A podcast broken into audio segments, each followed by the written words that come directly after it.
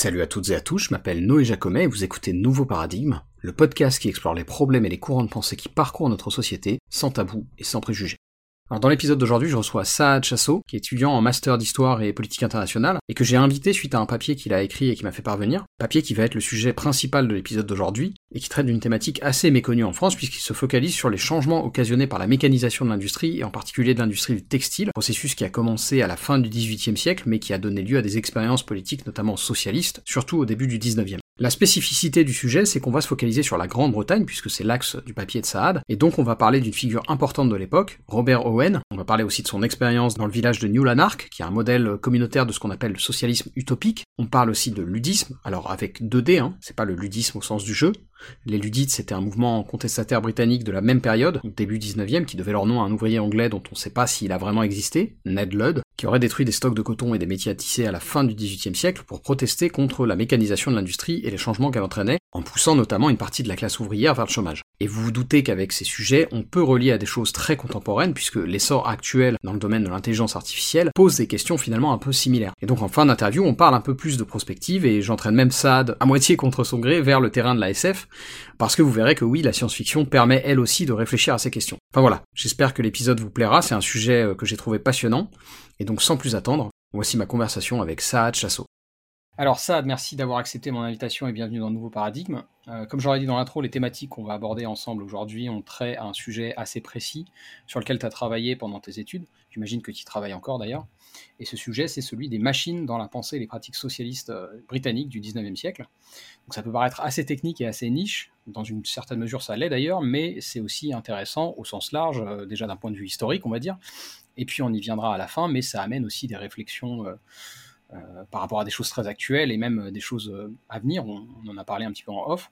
Mais avant d'aller un peu en profondeur sur tout ça, comme toujours, j'aurais bien aimé que, pour commencer, bah, tu te présentes tout simplement, que tu nous expliques un peu quel est ton parcours, comment t'en es venu à ces thématiques, ce genre de choses.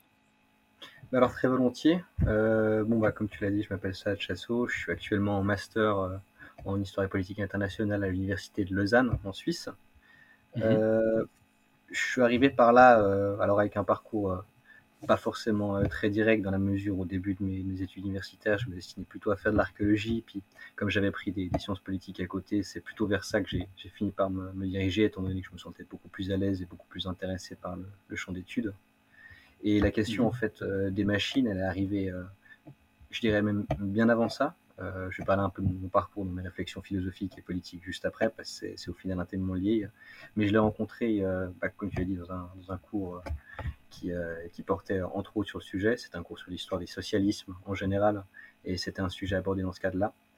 Et en fait, c'est un peu arrivé, les machines, pour moi, quelques années plus tôt, comme, quelque chose qui pourrait constituer pour moi une sorte de marronnier, c'est-à-dire un, un sujet de, je dirais pas de prédilection, mais au moins d'exploration dans lequel, mhm. euh, premièrement, je voyais peut-être moins de travail qui avait été fait euh, du point de vue philosophique que, sur d'autres sujets. Mhm.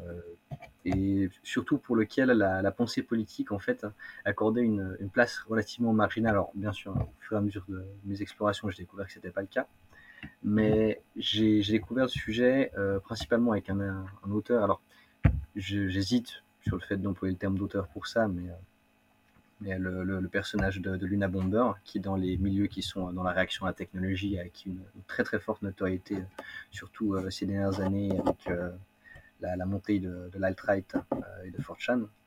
Mhm. Et c'est en tombant sur Luna Bomber que j'ai par la suite pu découvrir d'autres auteurs, notamment Jacques Ellul, duquel en fait sont tirés les concepts réellement intéressants qui, qui, restent, qui ressortent du, du manifeste de Ted Kaczynski. Euh, mhm. les, concepts qui sont les plus travaillables, qui, qui, ont eu un sens de, plus, de manière plus générale, surtout si on essaie de penser euh, le, monde et les interactions humaines en termes de système. Mais voilà, c'est un peu un sujet qui a fini par constituer pour moi un sujet d'étude un peu, un peu principal. Et l'étudier en fait dans un cadre de, de, son évolution dans le monde socialiste, euh, c'est quelque chose qui tombe aussi relativement bien parce que bah, du fait de mes, expériences personnelles, familiales, j'ai eu toujours une, une, politisation qui était un peu plus à gauche qu'à droite. Euh, mhm. J'ai aussi euh, développé une certaine appétence, on dirait, si ce n'est pour le marxisme en soi, pour, pour quelques auteurs, quelques auteurs marxistes. Donc le fait que, que, ces deux sujets aient pu se rejoindre euh, dans le cadre d'un enseignement, ça, ça, constitue vraiment pour moi une aubaine pour pouvoir vraiment pousser ce, ce sujet et essayer de, de, produire une réflexion, surtout au moment où je me suis aperçu qu'en fait il y avait une, une littérature euh, très abondante euh, au niveau scientifique, notamment sur le sujet du ludisme, qui, euh, quand on essaye d'étudier un peu les mmh. machines et leur relation à une classe ouvrière, est vraiment un sujet fascinant et qui a été très largement étudié par, par les historiens, donc sur lequel on, a vraiment de la, la matière à apprendre. Mmh. Donc, tu as, évoqué un peu le sujet d'aujourd'hui. Euh, c'est un sujet assez complexe. Je ne sais pas d'ailleurs, tu me diras si on peut mettre en description des liens vers, vers le papier que tu m'as transmis. En tout cas, l'épisode est placé, comme tu l'as dit, sous le signe de l'histoire du socialisme, ou plutôt des socialismes. Euh, ce papier, tu l'as rédigé dans le cadre de tes études. Est-ce que tu peux m'en dire peut-être un peu plus euh, spécifiquement sur le sujet On va dire une façon de l'introduire un petit peu pour les gens qui, comme moi, euh, bah, sont finalement très très profanes. déjà, peut-être pourquoi avoir choisi celui-ci spécifiquement, au-delà de ce que tu as déjà évoqué? Et si tu peux peut-être donner un peu, comment dire, le ouais, le, contexte euh, historique qui a vu émerger euh, ces considérations, parce que donc là, en gros, euh, on est début du 19e au Royaume-Uni, et donc il y a effectivement, c'est ça, c'est le début de, de la mécanisation industrielle, et, et, ça, donne évidemment lieu à des, changements importants. Ben, en fait, dans, plein de domaines, parce que forcément, dans les économies qui sont les nôtres, qui étaient évidemment différentes à l'époque, mais qui étaient les prémices de ce qu'on a aujourd'hui, euh, toute euh, modification euh, structurelle dans, dans un domaine industriel va avoir des ramifications dans les domaines sociaux et dans les domaines évidemment pardon, philosophiques. Et donc voilà, est-ce que tu peux peut-être dresser un petit peu le, ouais c'est ça, le, contexte qui voit, qui voit l'émergence de ces considérations-là? Bah, Pour rester un peu dans le, dans le cadre de, l'analyse historique de ce moment, euh, j'essaie en fait de l'aborder euh, en grande partie sous l'angle euh, de ce qu'a proposé E.P. Thompson dans, un livre qui est maintenant une pierre millière entre guillemets de, la, l'historiographie britannique, particulièrement dans l'étude des classes sociales et ouvrières, qui s'appelle The Making of the English Working Class, et mhm. qui explique en fait, selon sa thèse principale, comment, notamment à travers les actes ludiques, il y a une, une construction en fait d'une classe ouvrière en, Grande-Bretagne et la construction surtout d'une conscience et d'une idée pour elle-même de cette classe ouvrière. Donc c'est euh, l'angle historiographique que j'ai choisi d'utiliser et d'exploiter, euh, en sachant que dans la mesure où le, cours est orienté, euh, comme tu l'as dit, bah, sur, le, sur les socialismes, et je trouve beaucoup plus judicieux de dire les socialismes que le socialisme, mm-hmm. parce que plus on étudie le sujet, plus on se rend compte qu'effectivement, il y a tellement de variétés, euh, de divergences, et on reviendra là-dessus, mais typiquement de différences en socialisme euh, scientifique et utopique, que ça reste, à mon avis, préférable d'en parler de manière plurielle. Mhm. Mais j'ai choisi en fait cet angle-là, pas forcément par opposition, mais parce que c'est un angle qui me permettait justement plus d'exploiter euh, la question de la machine et particulièrement du changement technologique, parce qu'on va voir que c'est aussi un peu ça qui est en question avec le, avec le moment ludite et avec cette période du début du 19e siècle anglais même s'il ne faut pas considérer pour moi le changement technologique comme un déterminant absolu, on en, discutera aussi. Euh, plutôt en fait qu'une pensée qui serait principalement concentrée en fait sur le Marx de Grande-Bretagne, euh, qui étudie aussi un peu, pas forcément sous un angle sociologique, mais sous un angle du système, et notamment dans ses commentaires sur les, les factory laws qui vont constituer un des, un des premiers euh, espaces juridiques de gain de droit pour les travailleurs dans le, les systèmes d'usines et de, de manufactures centralisées qui commencent à poindre.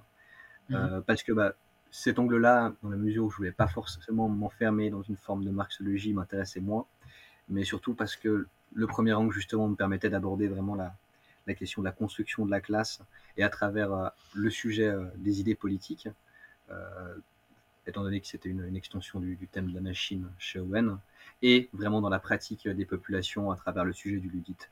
Donc un, mariage de, plusieurs vues différentes euh, qui me permettrait, je dirais pas de brosser un portrait total, mais au moins de comprendre euh, comment se développent parallèlement les idées et la conscience de classe, comme l'a décrit Thompson.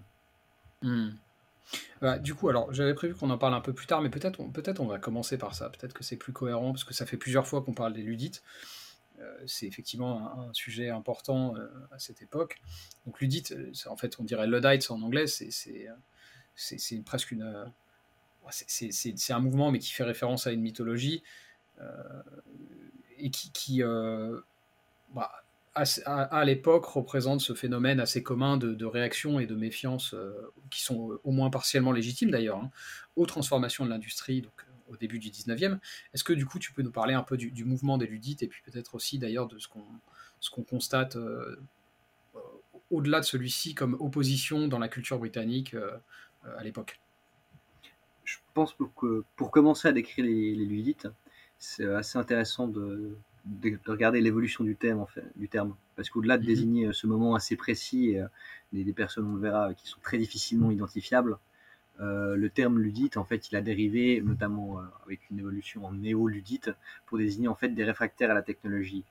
Et c'est mhm. cet élément-là qu'on retient surtout de cette période-là, dans la culture populaire, même si c'est pas forcément le, un, sujet d'attention dans cette culture-là particulièrement grand, mais au moins dans, mhm. l'esprit populaire et dans le, dans la vernacularité du terme, euh, mhm. voilà, la, réfraction à la technologie. Euh, alors que quand on s'y intéresse vraiment, ben, on s'aperçoit que c'est vraiment un, mouvement euh, ouvrier. Alors, qui, a la, qui pose la problématique d'avoir toujours été structuré dans la clandestinité, d'être accompagné de mouvements qui, sans forcément prendre une forme aussi, aussi à laquelle on pourrait donner un nom précis, comme l'organisation de laquelle sont, revendiquées à plusieurs moments euh, des actions euh, avec le terme ludite, mais un mouvement qui voilà, est, à la fois protéiforme, difficile à, cerner parce qu'engagé sous signe de la clandestinité et mêlé à des moments euh, relativement proches en termes de, phénomènes de, de, contestation dans les populations britanniques, qu'il faut néanmoins séparer parce que bah, les ludites, il y a effectivement cette action du bris de machine et de la, destruction de machines sur laquelle on, reviendra parce qu'elle est, assez importante et au cœur de l'imagerie populaire euh, autour de ça. Mais mhm. euh, aussi parce que les émeutes de la, les émeutes de la faim, qui peuvent aussi euh, secouer l'Angleterre à ce, moment-là, témoignent aussi de la prise de conscience d'une certaine, d'une certaine classe, classe ouvrière anglaise, sans être pour autant vraiment aussi bien dirigée et euh, avoir eu un, destin aussi, euh, aussi important et ayant donné naissance à un terme reconnaissable qui pourrait faire qu'on pourrait englober ces émeutes sous une idée précise, comme ça a été le cas pour le destin du terme ludite et de la façon dont on a vu le moment ludite par la suite dans l'histoire. Hmm. Ok, très bien. Euh, alors pour poursuivre, c'est peut-être donner d'autres clés de compréhension de, cette, période au, sens large, j'aurais bien aimé que tu nous parles aussi de, Robert Owen euh, et de, son expérience de New Lanark, parce que bah, j'imagine que pour toi c'est limpide, mais en fait, si on n'est pas féru d'histoire euh, et ou de socialisme, bah, c'est pas un épisode très connu en fait. En tout cas, pas dans le monde francophone, il me semble. Donc voilà, est-ce que tu, peux nous parler un peu de, Owen? Effectivement, Owen, c'est un, auteur euh, et un penseur qui est beaucoup plus reconnu dans le monde anglophone que dans le monde francophone, notamment parce qu'il il est adoubé du surnom de père du, socialisme anglais, Father of English Socialism. Euh, et parce que bah, il est aussi sans être représentatif, au moins considéré euh, de manière un peu, un peu vulgaire comme, comme représentant euh, ce qui a été défini comme le socialisme utopique par Engels et par Marx, et qui est un peu la, la division en fait hein, qui a été faite à partir de leur critique entre une forme de socialisme justement utopique, donc qui, qui essaierait de prévoir une société égalitaire sans prendre en compte les, les réalités matérielles, et ce que mhm. Marx et Engels désignent chez eux comme étant le socialisme scientifique, euh, c'est-à-dire un, socialisme matérialiste et qui, au-delà de simplement de prendre en compte en fait les questions sociales, les rapports de production et l'économie euh, dans leur cadre de la vision utopique d'une société, qui est un cadre politique plus large que simplement euh, ce qui découle des, questions économiques et des rapports de production, mais mhm. vraiment, bah, comme on le sait chez, Marx et Engels, de faire une analyse précise et qui se, qui se veut comme étant scientifique et rigoureuse. Donc, Très bien. Robert Owen, le, pour préciser peut-être un peu la question de la, machine chez Robert Owen, mhm. c'était ce sujet-là qui était, qui était particulièrement important. Euh, Robert Owen, en fait, il vit à un moment qui est proche du moment des ludites où il y a un très grand renouvellement dans euh, la technologie relative aux outils de production de tissus et notamment euh, l'apparition de nouvelles, de nouvelles working frames, de, de, nouveaux métiers à, tisser mhm. spécialisés dans le coton qui non content euh, de, demander beaucoup moins d'expertise pour un travail presque plus fin que les, anciens modèles et qui, qui était euh, un peu le, sujet d'un, pas forcément d'un, monopole, mais d'une la, création d'une caste d'ouvriers spécialisés dans ce domaine vis-à-vis de ce sujet, vis-à-vis de ces machines. Les nouvelles machines arrivantes en fait requièrent un personnel beaucoup moins, beaucoup moins formé et sont notamment sujettes à la centralisation dans des bâtiments communs qui seraient propriétaires justement des, des, propriétaires des machines qui les exploitent, sans qu'on soit bien sûr dans le cadre d'un travail typiquement de salariat, il y a encore beaucoup de travail à la tâche à ce moment-là, il faut, il faut le préciser. Euh, mais donc, un renouvellement en fait dans la technologie qui impose aussi de grands changements au sein du corps social. Et ces changements, bah, c'est ce qu'on a pu euh, appeler euh, une révolution industrieuse avant la révolution industrielle, qui est mmh typiquement caractérisée par le changement, la localisation du travail du domicile vers un bâtiment qui est dédié. Et c'est donc dans ce cadre-là que, que Robert Owen commence à, commence sa, production euh, politique. Et on y reviendra peut-être juste après euh, une expérience qui est l'expérience de, New Lanark, qui a, laissé un héritage important au niveau patrimonial. Euh, mais pour Robert Owen, la question de l'arrivée des machines, c'est au départ relativement un, problème, parce qu'en facilitant le travail, elles amènent l'individu à l'oisiveté. Et plus que la machine en elle-même, en fait, c'est cette situation d'oisiveté qui est vraiment euh, la source du mal euh, chez les populations euh, d'extraction d'extraction plutôt ouvrière, parce que l'oisiveté, mhm. selon lui, mènerait à l'alcoolisme, à la débauche et à tous les problèmes sanitaires, d'éducation, sociétaux de manière générale, de criminalité qu'il lui impute. Donc, il voit la nécessité en fait de contrôler l'outil qu'est la machine mais il voit aussi la potentialité, alors de manière un peu plus ultérieure, et ça se voit dans son expérience de, de New Lanark, euh, de la machine. C'est-à-dire qu'il se dit qu'en même temps, l'oisiveté pour lui, effectivement, euh, c'est un danger, mais si le temps euh, qui, est, qui est économisé grâce à la machine est utilisé à des fins, on va dire, entre guillemets, plus nobles, donc, mhm. ce qui est au, vision au final une vision assez paternaliste hein, des classes ouvrières, de dire ben voilà, il faut qu'on leur trouve des bonnes occupations euh, plutôt qu'ils passent le temps qu'ils gagnent à ne pas travailler, euh, à boire ou à jouer ou je ne sais quoi. Mhm. Euh, ça va vraiment être un, le moteur important en fait de la, vision de Robert Owen. Et sa position en fait hein, par rapport au, socialisme à cette époque-là, c'est qu'effectivement il va faire partie il va être pardon, le premier à, employer ce terme, mais il va pas être l'héritier d'une pensée socialiste déjà préexistante. Et c'est aussi à mon avis dans sa généalogie intellectuelle, parce que comme beaucoup des débats euh, chez les intellectuels, et les, intellectuels et les économistes en Angleterre de son époque se situaient autour de ces auteurs, bah, il va passer par la lecture d'auteurs comme Ricardo, comme Smith, et à mon avis on va, on va retrouver un, rapport à l'État qui est peut-être un peu plus proche euh, de ces auteurs-là que d'auteurs vraiment socialistes entre guillemets scientifiques. Euh, comme on peut le trouver euh, chez Marx et chez les, chez les marxistes par la suite. Ok, très intéressant. Est-ce que tu peux peut-être développer, un... j'avais pas prévu qu'on parle de ça, mais est-ce que tu peux développer un petit peu sur, sur cet aspect-là, et notamment le, rapport à l'État de, Owen, parce que je ne le connais pas dans le détail Alors, la question du rapport à l'État, c'est un rapport beaucoup à la, à la communauté. La question de l'organisation de la communauté, elle suit une, division qu'on pourrait faire, qu'on pourrait croire un peu construite à l'instinct en fonction de ce qui numériquement euh, paraît fonctionner. Euh, mais c'est une division qui est stricte et qui doit être organisée aussi dans, la localité dans laquelle vit la communauté. Donc pour Owen, euh, maintenir des petites communautés de travail indépendantes, ce serait un peu la base d'un projet socialiste.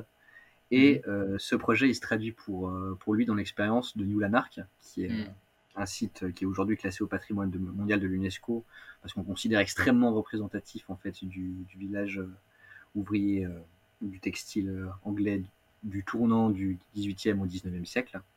Et bah, c'est un espace où, effectivement, en soi, l'espace social est organisé d'une manière qui est proche de la manière capitaliste, c'est-à-dire qu'il reste une, propriété privée des, moyens de production pour les employeurs, dont fait partie Owen. Et souvent, c'est Bentham, euh, Jérémy Bentham qui, investit avec lui également à, New Lanark. Mhm.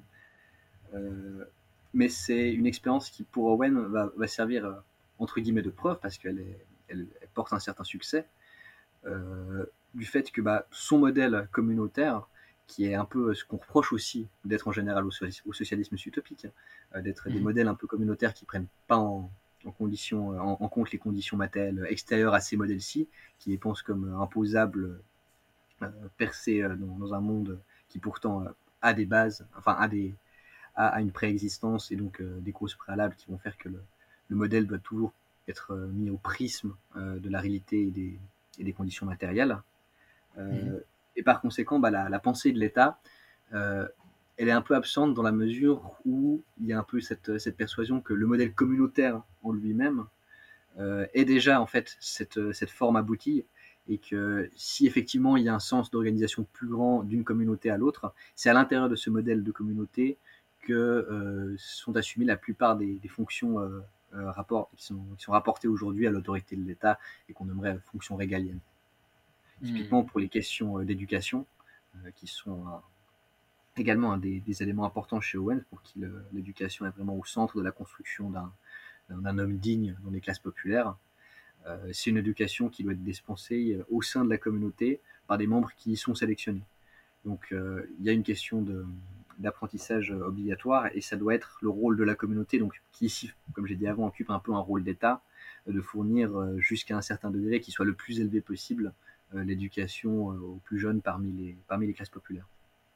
Hmm. Ok, très intéressant. C'est vrai que c'est un, c'est un, moment assez particulier, euh, parce qu'en plus, donc, tu en as un peu parlé, mais en fait, avant que Bentham euh, soit euh, partenaire de, de il, avait des pré-partenaires avant ça qui n'étaient pas chauds du tout, dont il a dû racheter les parts, si je ne m'abuse. Voilà, c'était quand même un peu. Et puis je crois qu'en plus, lui-même n'était pas, il pas très bien vu, parce que je crois qu'il était plutôt des classes sociales supérieures, entre guillemets, mais il n'était pas. il pas croyant, il n'était pas vraiment athée non plus, c'est un peu particulier, mais il, était, un peu vu comme un, mécréant, on va dire, et donc il n'était pas forcément en odeur de sainteté partout, quoi. Donc c'est assez, euh, c'est une expérience assez particulière. Je ne sais pas si après on peut, peut-être qu'on peut en dire un peu plus sur New Lanark. Euh, euh, voilà, je ne sais pas à quel point tu veux rentrer dans le détail, mais je, pense que ça vaut le coup d'insister un peu et, de, peut-être de, décrire plus en détail encore l'expérience de New Lanark. Bah, l'expérience de New Lanark, au-delà d'être justement une, une, organisation un peu plus communautaire, ça va aussi être une occasion de tester plusieurs euh, mécanismes, on pourrait dire aujourd'hui, de, sécurité sociale, euh, tels qu'une mhm. protection contre, euh, contre la maladie ou contre le décès, prématuré des, membres de la famille qui rapportent la, la plus grande part du revenu.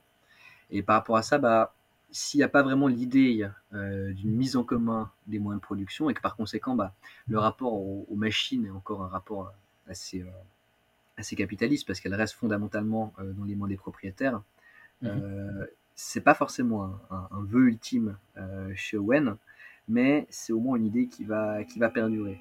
Dans la mesure où, bah, après New Lanark, on retrouve notamment aux États-Unis, et bon, les, expériences utopistes, euh, owenistes des États-Unis, c'est un, sujet que je connais beaucoup moins, sur lequel je vais moins m'aventurer. On va mhm. retrouver cette idée de, reconstruire une, une société un peu sur la base de celle de New Lanark. Et l'élément qui va être un peu je dirais pas euh, déterminant, mais qui va être, euh, qui va être central, c'est effectivement bah, le renouvellement euh, du, des, des, de machines en Grande-Bretagne et l'objectif pour Owen de faire en sorte que ce changement technologique, et c'est quelque chose qui va pas mettre en péril, mais qui va, qui va être l'un des, axes principaux des, problèmes au début de la conception du monarque, c'est de réussir à faire en sorte que, tout en restant dans une dans un, projet d'utopie euh, sociale ou au-delà des, droits qui étaient garantis habituellement euh, par, les lois préexistantes et, euh, les, trade unions qui, regroupaient en fait les, ouvriers et leur permettaient d'engager le dialogue avec les employeurs. Qu'au-delà de ça, la machine puisse être vraiment l'outil du mouvement et du progrès et qu'elle arrive à cette idée de, libération au maximum du temps de l'ouvrier pour pouvoir le rediriger vers des activités plus épanouissantes que le travail. donc, ce qui est mm. intéressant, c'est que on voit qu'il y a vraiment cette idée que le travail, en fait, euh, et l'investissement humain dans le travail est relégué par la machine. Et euh, c'est à mon avis un des, un des points qui aujourd'hui peut-être encore les, plus cristallisants quand on pense typiquement, je pense qu'on va l'évoquer plus tard, mais aux questions relatives à, l'intelligence artificielle. Absolument. Euh, et c'est assez intéressant de voir que ça se développe comme ça dans ce cadre-là, parce que bah, de par son aspect un peu, un peu utopiste, euh, enfin un peu, non, de par son aspect utopiste, euh, le projet d'Owen euh, témoigne plus d'une tentative d'application d'idées que vraiment d'un mouvement de, réaction et de compréhension globale de ces changements technologiques, qui pour le cas est, plus à mon avis constaté avec le ludisme. Donc on a un rapport à la, à la, machine qui est celle d'abord d'un outil qui, amène la corruption, puis celui qui permet de, sauver et de, libérer l'homme du travail. Mais c'est un objet qui reste central et dont les évolutions en fait et restent aussi le, le, le cœur de, de, ce qui en fait le, problème ou l'utilité, dépendamment de, quand on regarde la pensée d'Owen à ce sujet, parce que bien sûr, c'est, il a commencé par ce rapport un peu, un peu pessimiste à la machine pour, aux mesures de l'évolution du Lanar, qui constatait qu'effectivement, il pouvait en avoir une certaine utilité. Hmm. Ok. Euh, alors, on en a parlé en off aussi, mais justement, j'avais envie de dresser un parallèle par rapport à toutes ces considérations sur le, temps de travail, la réduction du temps de travail, l'oisiveté, etc. Il y, a, un parallèle, à mon sens, à faire avec, euh, Keynes, euh, parce que, comment dire, par, certains aspects, il me semble que le, et le keynésianisme se rejoignent un peu, au moins en tout cas philosophiquement. Alors c'est vrai qu'il y a l'aspect paternaliste que tu dis, de ce que tu décris chez, chez Owen, qui est peut-être moins présent chez Keynes. Euh, mais, mais, en tout cas, euh, il y avait une vraie, euh, un vrai, une vraie réflexion sur ces questions-là chez, chez, Keynes. Et, d'ailleurs, il a même fait des prédictions, on en parlait tout à l'heure avant, de, avant de commencer à enregistrer, mais il a même fait des prédictions qui sont avérées complètement fausses, parce que pour lui, avec le développement de la technique, c'était presque acquis qu'on finirait à terme par n'avoir plus besoin que de travailler trois heures par jour, tu vois. Euh, et je crois qu'il écrivait ça visiblement dans les années 30. Malheureusement, ça ne s'est pas produit, mais euh, avant lui, du coup, il y, a eu quand même euh, ce, changement de paradigme dont Owen était l'instigateur avec ce, format bah, qui en fait est très, contemporain de, de, journée à 8 heures de travail. tu vois, la division par 3, tu as 8 heures de travail, 8 heures de, de loisirs, enfin 8 heures de temps libre, on va dire, et 8 heures de sommeil à quel point la comparaison. Je, je sais que tu n'étais pas très à l'aise pour rentrer dans le détail sur Keynes, mais ça m'intéressait quand même d'avoir un petit peu ton avis là-dessus. À quel point la comparaison te paraît permanente Et est-ce qu'il y a peut-être des choses à ajouter en plus de cette, cette différence peut-être d'approche, euh, on va dire un peu paternaliste chez Owen? Ben, Disons que moi je serais surtout pour en faire euh, une certaine forme de, critique. Euh, mm-hmm. Je sais que c'est pas forcément ce que tu préfères, mais un procès en idéalisme en quelque sorte. justement, en revenant à la question des ludites, parce qu'au-delà du, changement technologique euh, qu'apporte le renouvellement et l'évolution des, machines à tisser le coton euh, à ce moment-là, euh, mmh. c'est le changement dans les conditions d'existence et les conditions de, travail qui est au final vraiment le, l'étincelle qui, allume la poudrière du mouvement ludite. la machine, effectivement, elle est visée en tant que telle par ceux qui se réclament du mouvement ludite, mais c'est pas en soi la machine qui est le problème en fait. C'est la modification qu'elle impose aux conditions d'emploi des travailleurs. Et cette modification, elle passe notamment par le fait que euh, les nouvelles machines étant euh, beaucoup plus simples à utiliser, euh, on peut se permettre d'utiliser une manière moins qualifiée et donc tout un, toute, une, toute une guilde, alors sans en parler de manière formalisée, tout un groupe d'artisans qui avaient fait de, leur, fait de leur artisanat une spécialité et qui du coup pouvaient se permettre de demander une certaine rémunération dont la qualification en fait apportait une, un certain statut social plus élevé, se sont sentis très lésés par, par ces apparitions-là. Et à mon avis, en fait, euh, ce qu'on remarque à travers ça, c'est que, bah, comme j'ai dit, le, le, rapport à la machine d'Owen, c'est pas forcément le, rapport qu'on a aux travailleurs, parce que du coup, bah, le, bris de machine, en fait, il va intervenir dans le cadre de cette lutte pour des conditions de travail, et donc euh, plus que comme un acte envers la machine en elle-même, un acte envers euh, le changement des conditions et euh, ceux qui l'initient, donc les patrons qui renouvellent les machines. Et mhm. ultimement, ça permet un peu de, soulever la question de, la différence en fait entre ce rapport un peu linéaire qu'introduit Owen entre le, progrès, le travail et la machine, et la réalité des, des situations de production où plus qu'un gain brut dans un calcul un peu, euh, un peu idéal sur la façon dont fonctionnerait le rapport entre machine, travail, économie, il faut vraiment prendre en fait les, conditions réelles d'existence et euh, prendre en compte la façon dont la, machine s'inscrit dans, le renouvellement technologique, qui s'inscrit dans un, cadre qui est de nouveau préexistant. Par rapport à ça, le, ludisme est un exemple assez intéressant, mais bien sûr assez ancien. Et je pense que soulever en fait la, question des réactions aujourd'hui par rapport à l'intelligence artificielle, ça peut aussi être euh, une manière d'étudier ça dans la mesure où bah, on, je l'ai mentionné juste avant pour les, pour les ludites, il y avait une, question de, perte de, statut, mmh du fait que, leur, que leurs compétences étaient moins reconnues suite à l'introduction de cette nouvelle machine, ce qui pourrait aussi être pensé typiquement dans ce qu'on a vu dans les, grèves dans le monde du cinéma, Hollywood, et les, grèves de scénaristes. Et alors, bon, je sais que ce n'était pas le point principal, mais c'est quand même, ça a quand même ressurgi assez souvent dans le rapport à l'intelligence artificielle et son utilisation pour écrire des scénarios. Mmh. Oui, effectivement. Mais on, va y venir. Peut-être juste avant de, partir sur des, considérations un peu plus prospectives, pardon. Un point qu'on n'a pas trop évoqué encore euh, dans ton papier, c'est l'aspect, euh, peut-être l'influence euh, sur la culture. notamment, il y, a une partie où tu parles de la machine dans le, romantisme britannique et où tu, cites notamment des extraits d'un poème de, Blake. et ouais, voilà, j'aurais peut-être aimé que tu parles un petit peu de, ces, ces considérations-là. C'est vrai que il y a, toute l'histoire avec les, fameux moulins qui sont justement décriés par Blake dans, ce poème. Et, je trouve que c'était assez intéressant aussi de voir à quel point, finalement, de, tout temps, et ça rejoint un peu ce que tu viens de dire là, de tout temps, euh, euh, les, comment dire, les considérations de, de transformation. Euh, c'est même pas juste industriel, c'est professionnel en fait.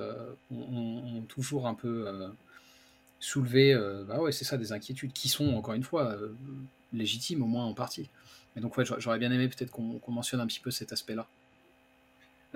je dirais que c'est quelque chose qui n'était pas forcément euh, pensé en les mêmes termes qu'aujourd'hui, dans la mesure où aujourd'hui l'industrialisation, on a aussi la, le, le, fait d'aborder ça du point de vue environnemental.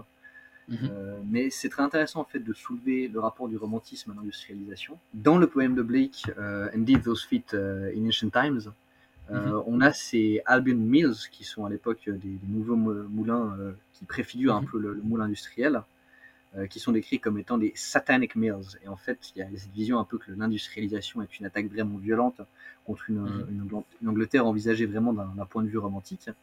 Et ultimement, bah, ça, ce, rapport un peu, un peu imagé et vraiment esthétique et identitaire à, la, machine et à l'industrialisation, c'est quelque chose qui va avoir en fait une conséquence politique. Parce qu'au moment ludique, justement, euh, notamment chez Lord Byron, ça va être un, sujet de.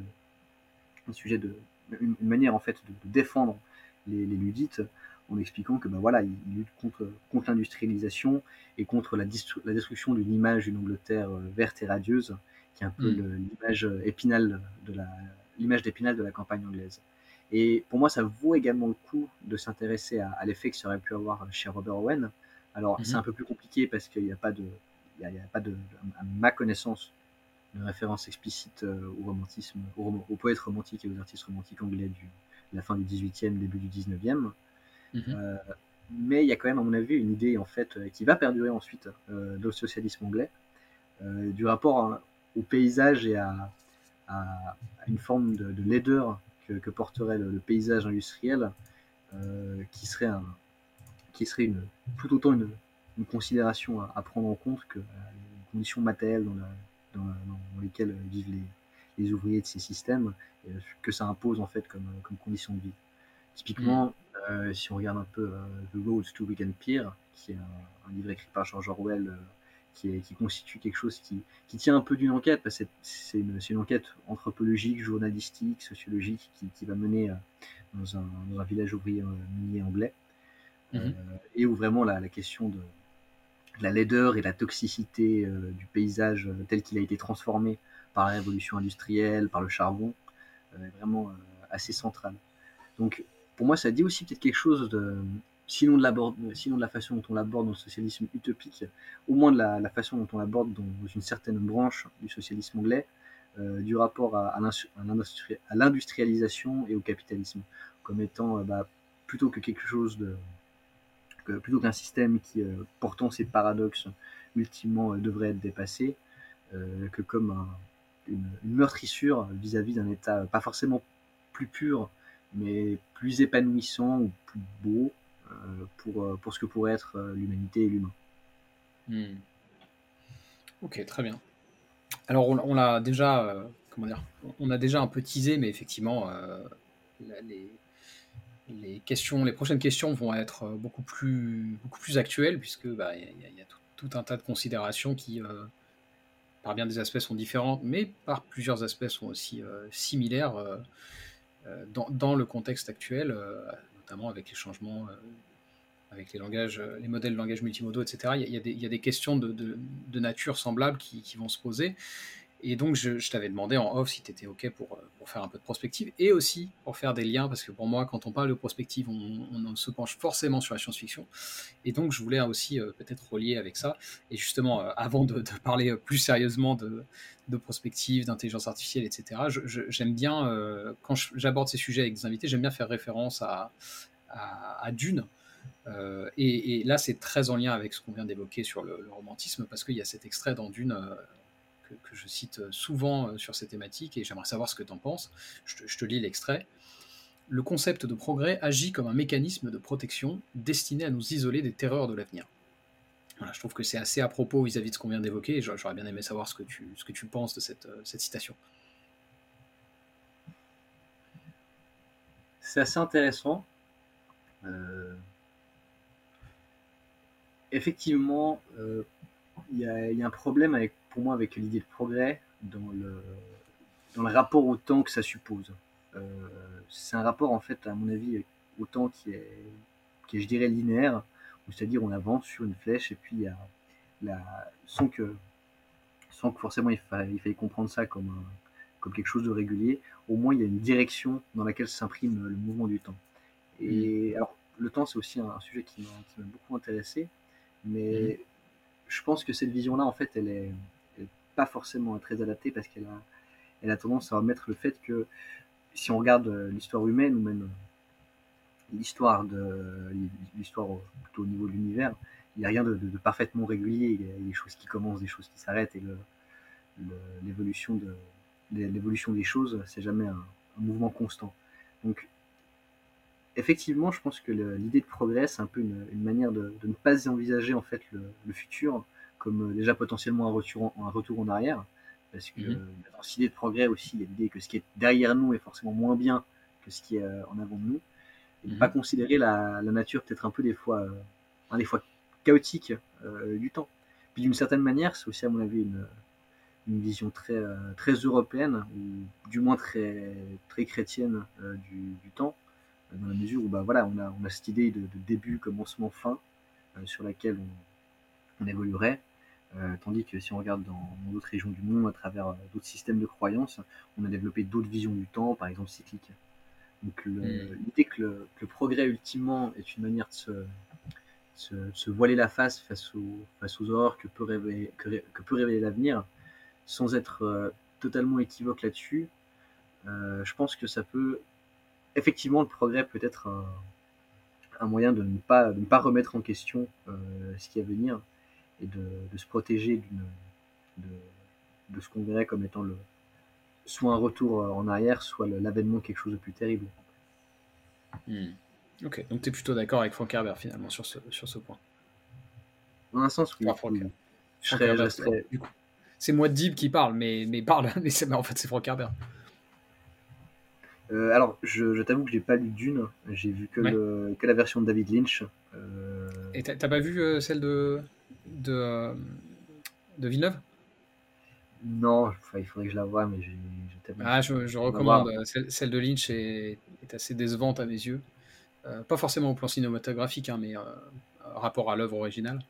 Là où celle de Villeneuve est, plus intéressante, je trouve. En vrai, ça n'est pas, parallèle.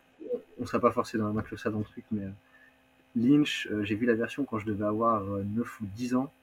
Mhm. Et ça fait partie des, images de cinéma, typiquement le, Baron Harkonnen, qui m'ont vraiment mais, marqué. Quoi. Je peux comprendre. Cette espèce de visage purulent comme ça, c'est un truc où euh, il y, a un peu un, moment où, j'ai l'impression que j'ai un peu identifié comme c'est être vraiment très très laid. Enfin, la laideur, c'est ça. C'est ce mhm. personnage-là. Autant, euh, autant parce qu'il est censé représenter par son habilité que par, euh, que par son visage. Quoi. Hmm. Je, pense que c'est en fait, je, pense qu'il faut le garder dans l'interview, ça, parce que du coup, alors là, on va, on va faire une, longue parenthèse là-dessus, mais en fait, c'est très important ce que tu dis, parce que là-dessus, je pense que Lynch a été intéressant, et on va relier tout ça à Robert Owen, tu vas voir comment. Mais euh, l'un des propos qui est souvent mal compris d'ailleurs de l'œuvre de Herbert, c'est qu'en fait, lui, ce qu'il dit, c'est il n'y a pas d'homme providentiel, ça n'existe pas. Et donc, pour faire passer ce message-là, il met en avant des héros très héroïques, très vertueux, les Atreides, et des méchants très méchants, les Harkonnen. Donc le fait que Lynch ait fait du baron Harkonnen quelqu'un de très très laid, c'est pas anodin du tout. Euh, mais ce qu'il faut comprendre, c'est que en fait, dans la suite de Dune, dans, le Messie de Dune, eh ben, on se rend compte que s'il a fait des héros aussi vertueux, c'est pour qu'après il s'écroule. Et pour faire passer justement son idée que, en fait, l'homme providentiel, c'est pas pas ce qu'il faut ce qu'il faut rechercher parce que même les plus vertueux sont faillibles. Et, là-dessus, ça me ramène justement sur euh, sur Robert Owen parce que je trouve qu'il y a un côté un peu comme ça quand quand alors c'était pas parfait hein, bien sûr, mais il s'est quand même battu avec beaucoup de gens pour arriver à concrétiser cette euh, cette euh, cette comment dire cette, cette ambition de New Lanark et je trouvais ça assez incroyable que finalement il soit tu vois là on moi je trouve que c'est une exception tu vois au point de vue matérialiste justement je trouve que Robert Owen a quelque chose d'assez exceptionnel. C'est-à-dire qu'il dit, bah en fait non, j'existe je, je, dans ce contexte matériel, enfin, donc, ça, veut dire sociologique, culturel, etc. Et pourtant, je vais m'en départir pour créer quelque chose que beaucoup de gens euh, jugeraient euh, pas souhaitable, tu vois. Et qui au final est, par beaucoup d'aspects, éminemment louable, moi je trouve, tu vois. En tout cas, il y, a vraiment une, volonté assez moralement, euh, moralement belle. Alors, c'est une question de point de vue, tout ça, ça se discute. Mais, mais tu vois ce que je veux dire il y, a, un côté providentiel chez Robert Owen qui, qui me, paraît, euh, me paraît intéressant et reliable par certains aspects à Dune. Je sais pas ce que tu penses de ça, mais, mais voilà, je trouvais ça intéressant de, de faire ce, ce, lien. Bah, Robert Owen, euh, homme providentiel, je dirais pas qu'il. En tout cas, je dirais pas que lui-même se voyait comme un, comme un homme providentiel. Non, je pense pas non plus il, reste vraiment beaucoup plus dans la, description des choses qu'il essaie de gérer que son, rapport de, lui-même à ces choses-là. Mais effectivement, c'est quelque chose d'assez rare en fait en politique, qu'une utopie politique qui est pris forme, alors forcément également au cours de l'expérience York, mais beaucoup avant, euh, prenne forme de manière aussi pérenne et, réussisse à, créer un modèle qui, se développe euh, de manière aussi, euh, aussi pas fiable, mais de manière aussi prospère. C'est mm. quand on pense au, au phalanstère saint-simonien, typiquement, c'est pas du tout les, mêmes expériences dont on parle. Mm. Et forcément, le, parcours de Robert Owen par rapport à ça force, force un peu le respect. Mm-hmm. Euh, après, de savoir si, euh, si le, projet dépendait vraiment de, de l'homme providentiel, euh, je pense pas je pense qu'il dépendait aussi d'un moment historique euh, au, sein, mhm. au sein de l'histoire du capitalisme, euh, où ces projets-là étaient beaucoup plus facilement entreprenables, parce que jusqu'à mhm. la, fin du, XIXe siècle, il y a eu la, la main extérieure euh, du, du, qui était apportée par le colonialisme, et étant évolué dans le tissu, c'est évident que Robert Owen en a, on a profité. j'ai un doute sur le, sur le, le type de tissu qui était, qui était fait de Monanarch, c'était de la, laine, du coton. Mhm. dans les deux cas, c'est le, le, système qu'il a pu mettre en place, c'était bah, alors on peut, on peut le voir assez directement en fait, dû déjà au, à l'évolution euh, des, techniques de production et au rôle qu'il leur a donné euh, dans son système, mais aussi simplement qu'au début du, du 19e siècle, euh, à, la, au sortie, à la sortie des, des, des guerres napoléoniennes, il y a eu une, mhm. possibilité pour l'Angleterre de, de profiter d'une manne économique extérieure absolument gigantesque.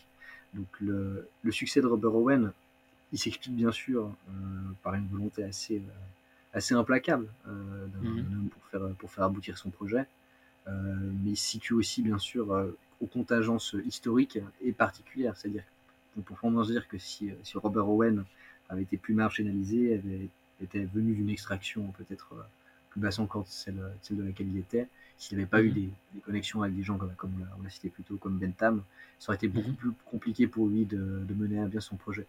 Donc, mhm. je reste assez convaincu que, que même dans ce cadre-là, qui, qui reste assez exceptionnel, et qui a peut-être pu réussir parce qu'il était exceptionnel, euh, parce qu'il n'était pas appelé à, donner une généralité non plus. Euh, parler d'homme providentiel, je parlerai plus d'homme essentiel. Euh, sans vouloir rentrer dans des, définitions, précises, mais essentiel dans la mesure où bah, il a euh, sa pensée a été quand même relativement déterminante euh, dans cette expérience. Et le succès de cette expérience, bah, effectivement, il s'effectue dans le cadre de cette pensée mais il est permis avant tout par les conditions. Hmm. Ok, je suis assez d'accord en vrai. Je, pense que, je, pense que, je pense aussi que Frank Herbert a raison, il faut se méfier de, des hommes providentiels ou de ce qu'on assimile à des hommes providentiels. Euh, très bien. Bon, c'était une parenthèse, mais je pense que c'était intéressant. Mais donc, ouais, pour, pour, euh, pour conclure et rester sur revenir sur des sujets plus, plus sérieux que l'ASF, même si en vrai l'ASF est un genre sérieux, euh, les thématiques finales que je voulais aborder avec toi, c'est vraiment orienté sur de la prospective. On, on l'a évoqué déjà plusieurs fois sans rentrer encore dans le détail. mais évidemment, la question de l'automatisation des tâches, ça a des racines lointaines, comme on vient de le voir, mais c'est aussi un sujet d'actualité, même d'avenir notamment comme on l'a évoqué déjà avec l'avènement des modèles de langage multimodaux comme ChatGPT par exemple. Euh, donc tout porte à croire que ces, modèles vont avoir une influence transformative euh, importante sur le travail au sens large. Comment, tu te positionnes un peu là-dessus, toi, toi notamment au regard de, bah, justement de ton travail qu'on vient d'évoquer sur, les machines, qui sont évidemment hein, des machines bien différentes de, celles auxquelles on a accès aujourd'hui, mais qui, qui, posent des questions euh, par certains aspects semblables Alors, par rapport à, l'intelligence artificielle, euh, particulièrement parce que bien sûr c'est pas le pas le seul domaine dans, lequel la numérisation et l'industrialisation euh, font reculer de plus en plus euh, la part de travail humain nécessaire pour arriver à un niveau de production égal. Mhm. je pense qu'en fait il faut il faut peut-être se garder de, de, considérations un peu trop éloignées dans le temps et se demander vraiment qu'est-ce qui est implanté actuellement maintenant. Mhm pour ce que, ce que, j'en sais, mon expérience actuelle de, de l'intelligence artificielle, euh, même si c'est en plein boom, elle a encore un usage aujourd'hui euh, relativement peu développé. Et surtout, elle doit ultimement toujours se baser sur un travail humain pour pouvoir être développée. Il n'y a pas de, hmm. création originelle de l'IA. Donc hmm. effectivement, il, faut, il faut se poser la question de quel est le, quel, quel rôle on donne à la machine et à, à, sa prise d'importance. Mais ultimement, par rapport à la question du travail, c'est comment est-ce qu'on utilise le gain de temps qui est effectué avec ça. Et c'est la, mm. la, question qui se posait bah, politiquement en France euh, avec, euh, avec les 35 heures. C'était déjà à l'époque le point qui était soulevé de, de, réussir à faire en sorte que ce qui était apporté grâce à l'industrialisation, l'automatisation se transforme en un, en un, gain de temps. Alors, mm-hmm. Ensuite, argumenter, euh, j'ai aussi ma position là-dessus sur est-ce que effectivement ça a été un, gain de temps pour les travailleurs ou est-ce que ça a été euh, plutôt une, une, intensification de leur travail euh, et une réduction de la, valeur de leur travail. Mhm. Mais l'intelligence artificielle, pour moi, dans, dans, son état actuel, elle ne remplace pas les travailleurs, mais elle étend dans une certaine mesure euh, la capacité de travail de beaucoup. Donc ça veut dire que s'il n'y a pas forcément une, suppression euh, de l'agent humain dans certains domaines, il y a au moins une réduction euh, des personnes dont on peut avoir besoin pour faire fonctionner quelque chose dans ce domaine. Et c'est ça le, point principal auquel on doit, on doit, on doit s'attacher. C'est-à-dire comment est-ce qu'on prévoit euh, l'utilisation du gain de temps de travail qui est, réalisé avec l'IA parce qu'il mhm. s'agit principalement de ça, plus que de, modification de, conditions d'emploi comme ça a pu être avec les ludites. Mhm. et euh, quel, quel, rapport on construit avec ça. Parce que bon, dans, le cas des ludites, il y a eu un affrontement très direct, il y a eu ce phénomène du, du bris de machine qui était une manière aussi d'attaquer le patron. C'est pas quelque chose qui matériellement est possible aujourd'hui. Donc à mon avis, dans les, les manifestations et les réactions qu'on a vis-à-vis de l'intelligence artificielle aujourd'hui, il faut mhm. s'interroger sur euh, qu'est-ce qui est possible et euh, à, quel, à, quels éléments préexistants on peut faire appel. Donc pour moi, il y aurait aussi également vraiment lieu de s'interroger euh, sur la façon dont typiquement la, pop culture euh, a déjà pré-influencé en fait notre rapport à l'intelligence artificielle et mmh. quel poids ça porte dans le cadre des, positions de réaction qui sont émises euh, vis-à-vis de l'IA. moi, j'ai pas forcément une position anti-pro-IA.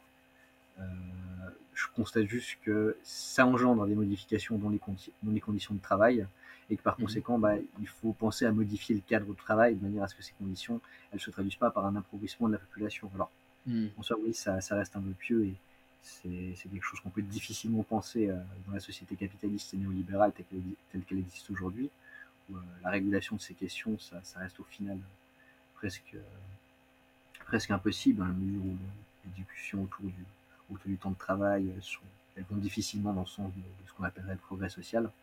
Mhm. Mais ultimement, voilà, il faut, il faut avoir un rapport principalement au travail, à, l'IA.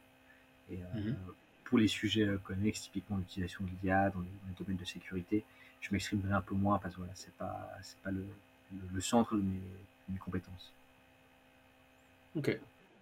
Ouais, après, c'est, tu vois, il y a, y a, aussi quand même tout un discours euh, qui est porté bah, dans des cercles libéraux, par exemple, sur, euh, par exemple, euh, le revenu universel, tu vois, qui, est, qui, est, Alors, moi, je dis pas que c'est la panacée, mais c'est, une piste de réflexion, de, ouais, de, début de cadre permettant de, justement, de limiter éventuellement l'impact et on va dire la, paupérisation potentielle que, peut engendrer, que peuvent engendrer ces, transformations. Qu'est-ce que, qu'est-ce que, enfin, je ne sais pas si tu as envie de réagir là-dessus, mais est-ce que ça, ça, te paraît intéressant ou pas tellement?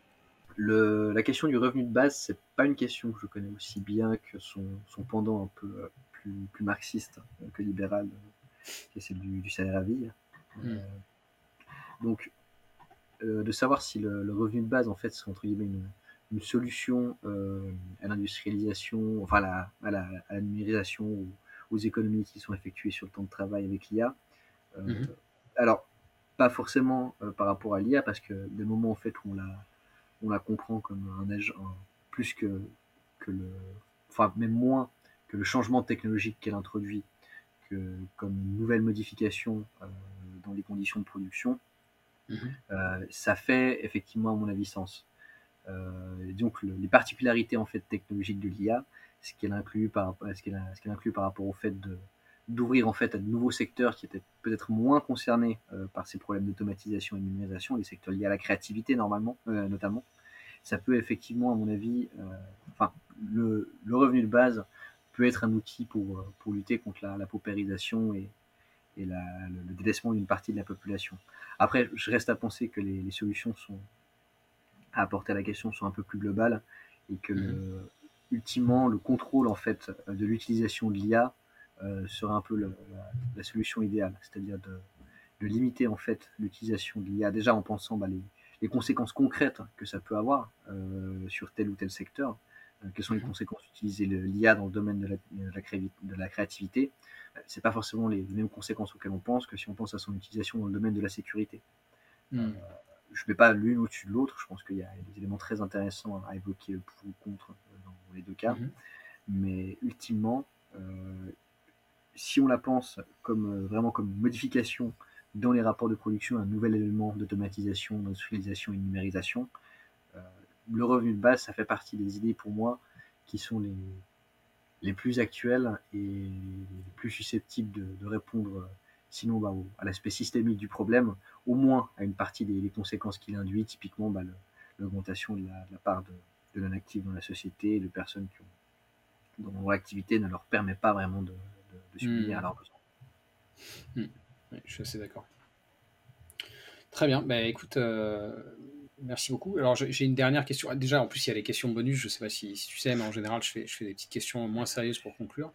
Mais, euh, mais, juste avant d'en avant arriver aux questions bonus qui, prennent 5 minutes, hein, j'avais peut-être une dernière, euh, une dernière question un peu plus large et, un peu plus personnelle pour, pour, pour clôturer l'épisode.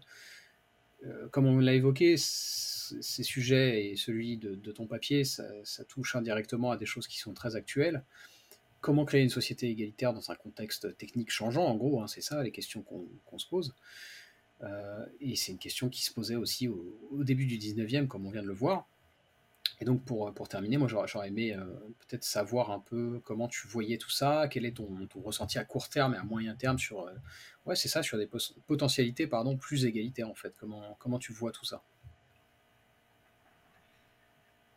Alors, pense que une des particularités en fait euh, de notre époque par rapport à ce qu'on a eu dans des, au début du XVIIIe siècle, c'est qu'au mhm. final, ces, modifications dans les moyens de production, elles sont moins inaccessibles euh, aux couches les plus basses de la société, enfin surtout dans les, dans les pays du Nord.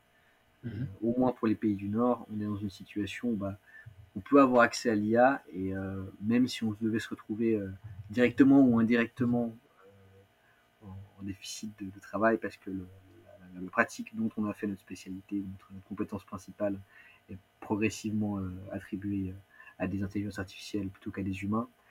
On a cette capacité de s'approprier ce, nouvel outil. Et c'est peut-être l'élément qui est le, plus intéressant, c'est que ça va permettre d'accorder plus d'indépendance et un accès plus facile au, travail hors du cadre salarié à, une partie de la population. Mais c'est pas du tout un acquis. Euh, il faut penser en fait euh, l'accès à ces technologies euh, de, la manière la plus égalitaire possible. Et comme je l'ai dit avant, c'est une situation qui est, pensable principalement dans les pays du Nord.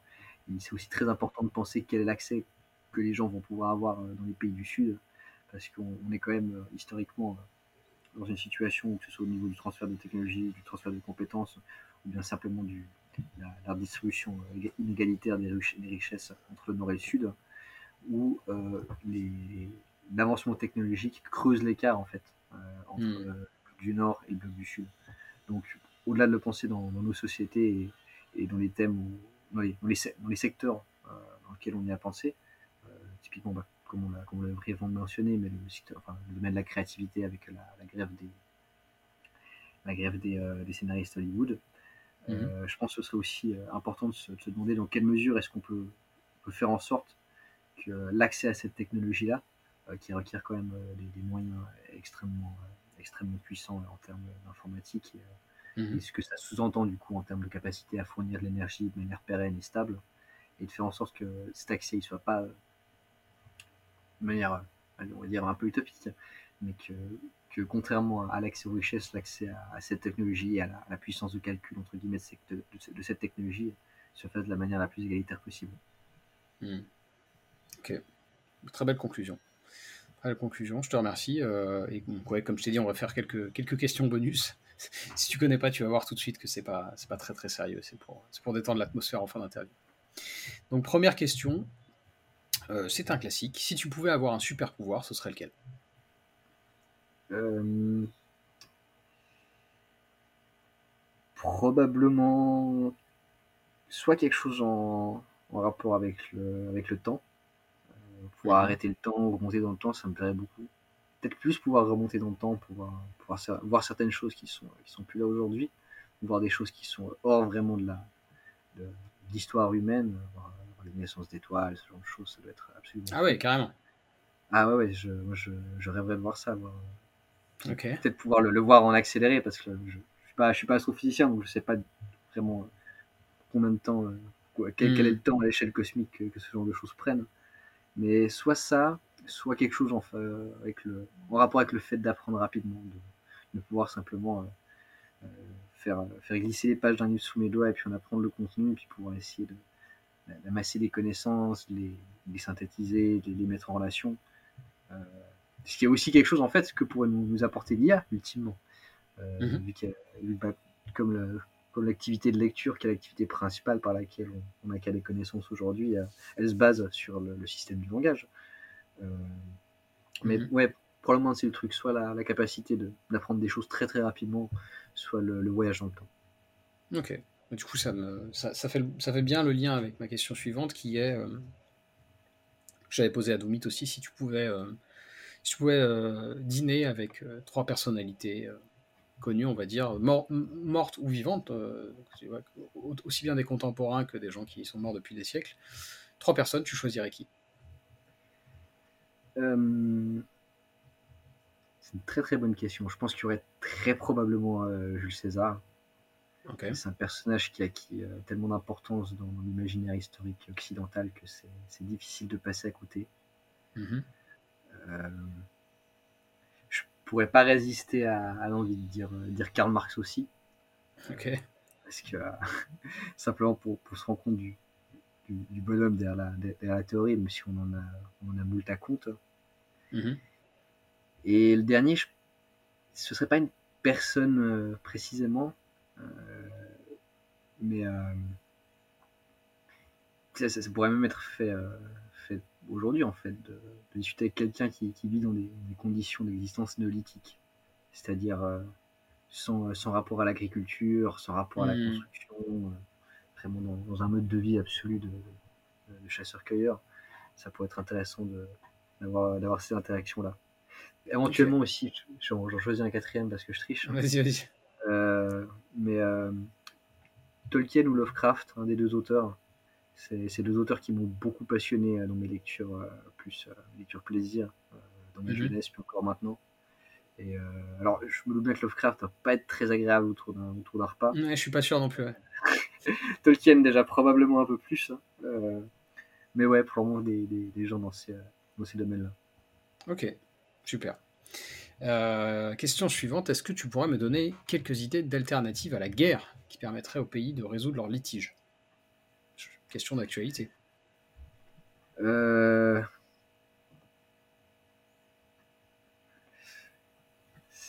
C'est compliqué parce que la, la, guerre, c'est un, un, phénomène tellement constant dans, l'histoire de l'humanité et qui est, qui est, aussi dû au fait que bah, voilà, la force de la violence, c'est que on peut pas la contrer, on peut difficilement la contrer autrement que par la violence elle-même. Donc c'est un phénomène qui s'entretient la guerre. Et ultimement, bah, la, la, violence, c'est c'est quelque chose qui est, qui est, théorisé en théorie militaire, hein, typiquement chez, chez Clausewitz, l'idée que, que, la violence en fait et la guerre, c'est euh, une, une, une, extrémité d'un spectre de l'action politique et que mhm. c'est celui auquel on recourt simplement quand il est euh, plus efficace et plus pratique que les autres. Bon, mm. si je devais euh, donner euh, une, une façon idéalement, la, diplomatie, ce serait le rêve, bien sûr. Mais si on n'a pas la diplomatie, on peut faire les, on peut faire des combats de champions comme dans 3, ça, je préfère, je préfère qu'il y ait un seul blessé grave que des millions de morts. C'est sûr. Très bien. Et pour finir, et euh, ce sera un peu une façon de boucler la boucle avec notamment les, derniers, les dernières thématiques euh, qu'on a évoquées dans, dans l'interview. Dans un scénario apocalyptique fictif, tu préférerais être confronté à un monde dominé par des zombies ou un monde dominé par des robots? Ah, les zombies. Ah ouais? Les zombies. Ah ouais, ouais. Parce que dans, je trouve que dans, dans, le monde, euh, dans le monde imaginé, par, enfin dirigé par les robots, t'as as moins la place à. Donc, je, projette là-dedans de manière totalement imaginaire. Donc euh, je me verrais beaucoup mieux dans l'imaginaire euh, pam pam boum boum de l'apocalypse zombie. Euh, je suis un peu plus fan de, l'imaginaire de l'imaginaire film d'action de, zombies que de que d'imaginer dominer dans une société de, robots où, ma liberté serait, serait totalement réduite. Et c'est peut-être mhm. ça un peu, je pense, le, catalyseur. L'imaginaire de la société de, zombies, c'est un imaginaire qui est, qui suit du danger, plus que celui de la, perte de liberté. Et, euh, alors, euh, c'est pas, c'est pas trop ma manière de penser euh, habituellement, mais dans une situation un peu, un peu fictive, fictionnelle comme ça, je préfère un peu l'imaginaire dans lequel j'ai plus de liberté que, que celui dans lequel, ultimement, je, suis, je suis confronté à une domination absolue sur laquelle tu, préfères, risquer la mort que, que l'asservissement aux machines, quoi. Ah, clairement, clairement. La mort par les zombies. La mort par les zombies, c'est dégueu quand même. Hein. Ouais, mais ça dure moins longtemps que l'asservissement, faut le dire. Ça, c'est sûr. Ça, c'est sûr. Ok. bon, on va, on va pas. Il y a cette, maxime de, de mourir à mourir debout plutôt. Mourir libre, oui. Vivre à genoux. c'est mon tatouage. non, je, plaisante. non, c'est. J'en ferai pas une maxime politique, euh, mais dans un imaginaire de zombie, euh, non, non, je préfère clairement mourir en, combattant les zombies. Ok, très bien. Bah, Saad, merci beaucoup pour, euh, ton temps et euh, pour ce sujet euh, très intéressant. Et bah, à la prochaine. À la prochaine.